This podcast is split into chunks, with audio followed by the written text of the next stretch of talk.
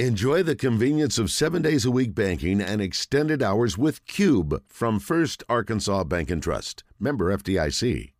Bart Reid's player profile and scouting report is brought to you by the Hoop Phi Basketball Academy. Bart, What up, can talk- Bart?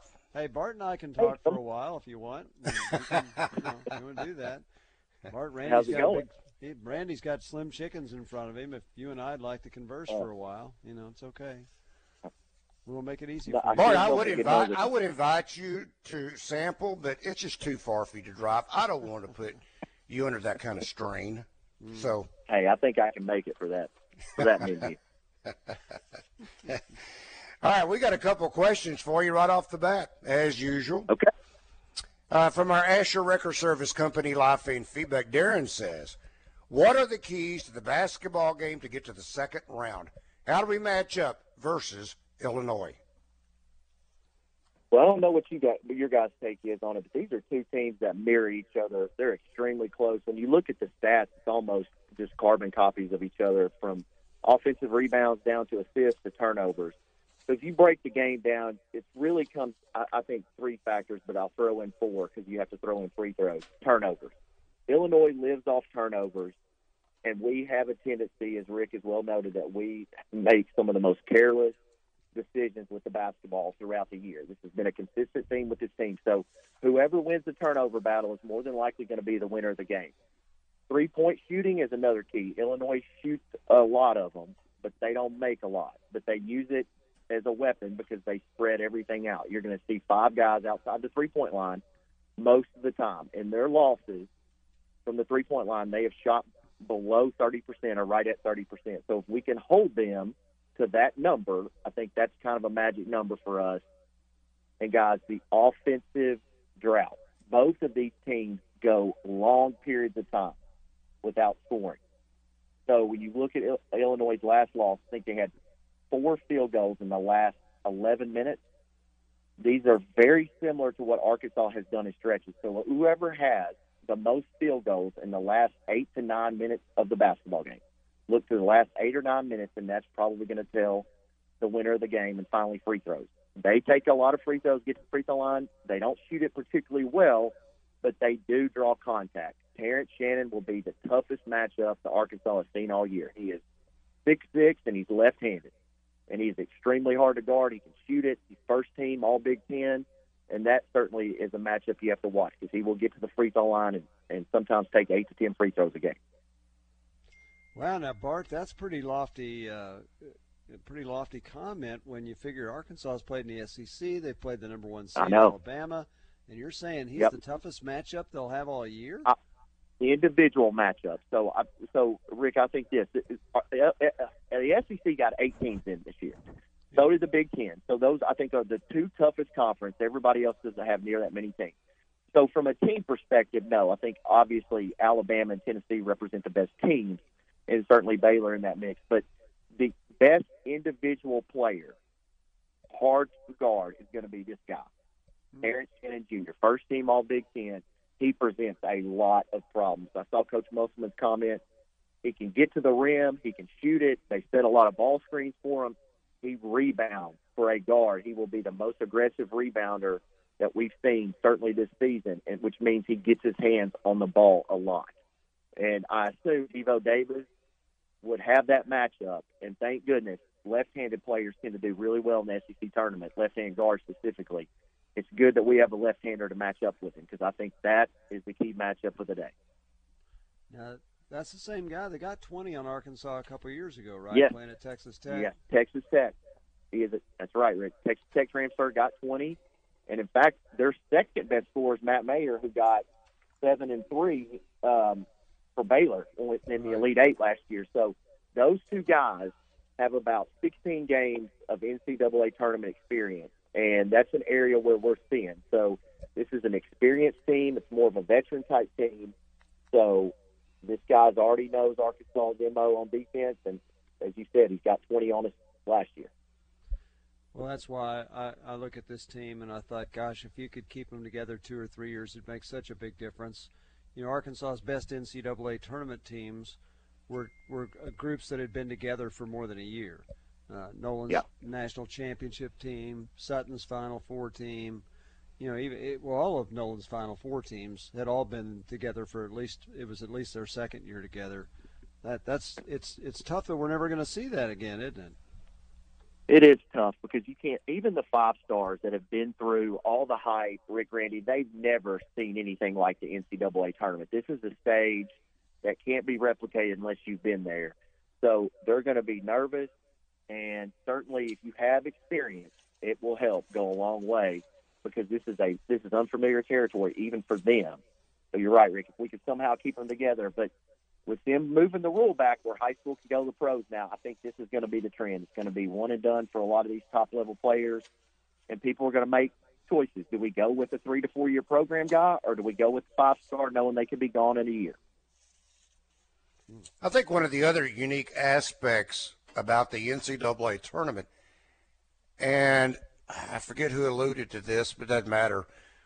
But I think it was Devo Davis who made the statement today. He was so excited about playing someone else than besides the SEC. That's what you know. All they've been seeing, except for that one break back in January when they played in the Big 12 SEC Challenge. I would think Bart for a guy like Ricky Council, this is kind of like a breath of fresh air because yeah. the SEC had so much time uh, to prepare for Ricky, and you might find a couple other players that would fit that same bill. That uh, it's an opportunity now to kind of be free, if you will, and uh, get a chance to go back to the things they did so well up until they kind of hit a wall in the SEC.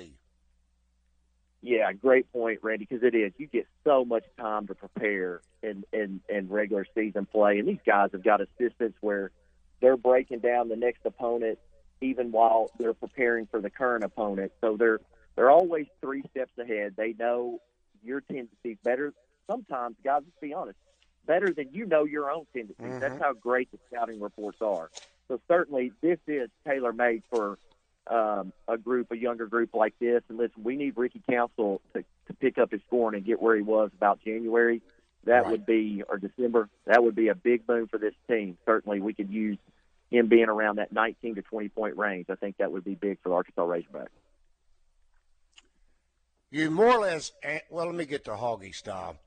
Says, I think the Hogs will make it to the Final Four. It'll be like the movie The Matrix when the game slows down. Go Hogs. Randy gets some of those good gummies. I did finally get some of those good gummies. they are really good for helping me get to sleep.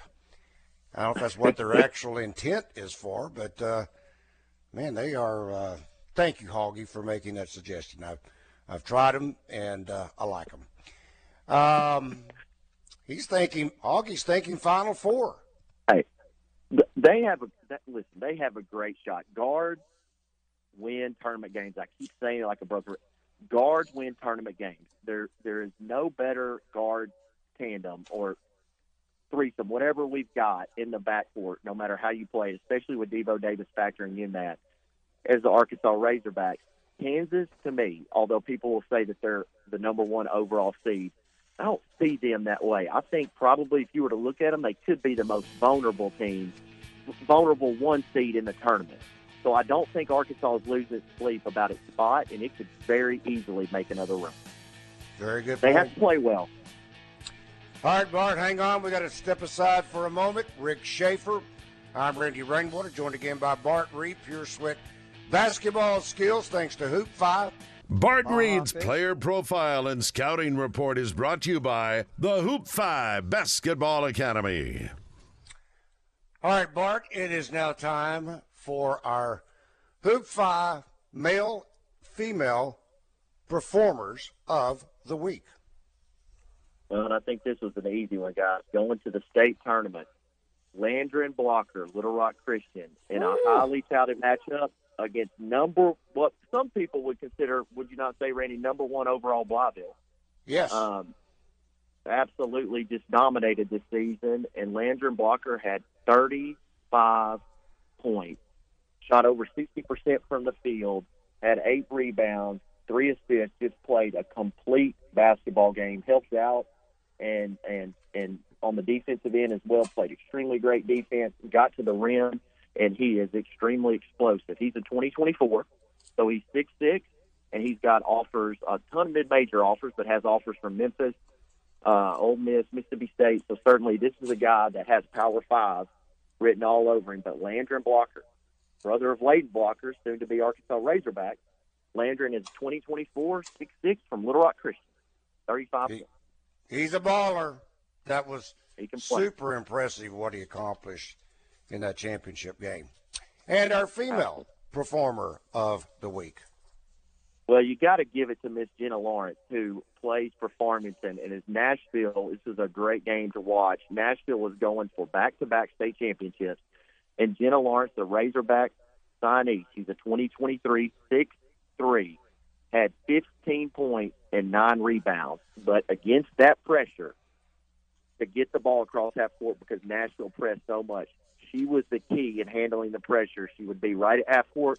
They would get it to her. She would dribble she hit two three point shots. She came up big in a very big game for Farmington to get over the hump in the 4A girls. Jenna Lawrence, 23, uh, 2023. She's ranked nationally on ESPN number 61. She's six three and she's inside out. She played guard forward even on the next level for Arkansas. She had 15 points, nine rebounds, and was the MVP of the 4A girls state championship. Very fluid. First thing I think of with her, very fluid. Uh, yeah. Makes everything look easy. Um, she certainly does. All right, Bart. Here is uh, some more questions for you. Let's see.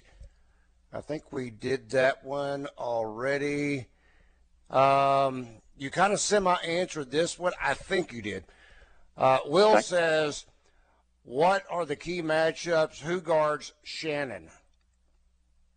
Okay, well, Devo Davis is going to guard Shannon, and I, I want to give you a off the radar matchup. Uh, Brad Underwood, the coach at Illinois, and Eric Musselman have a lot of parallels. This will be three straight NCAA tournaments for both of them. They both kind of brought programs that have fallen from national prominence really back to a national level of respectability. Illinois has been extremely good for three years.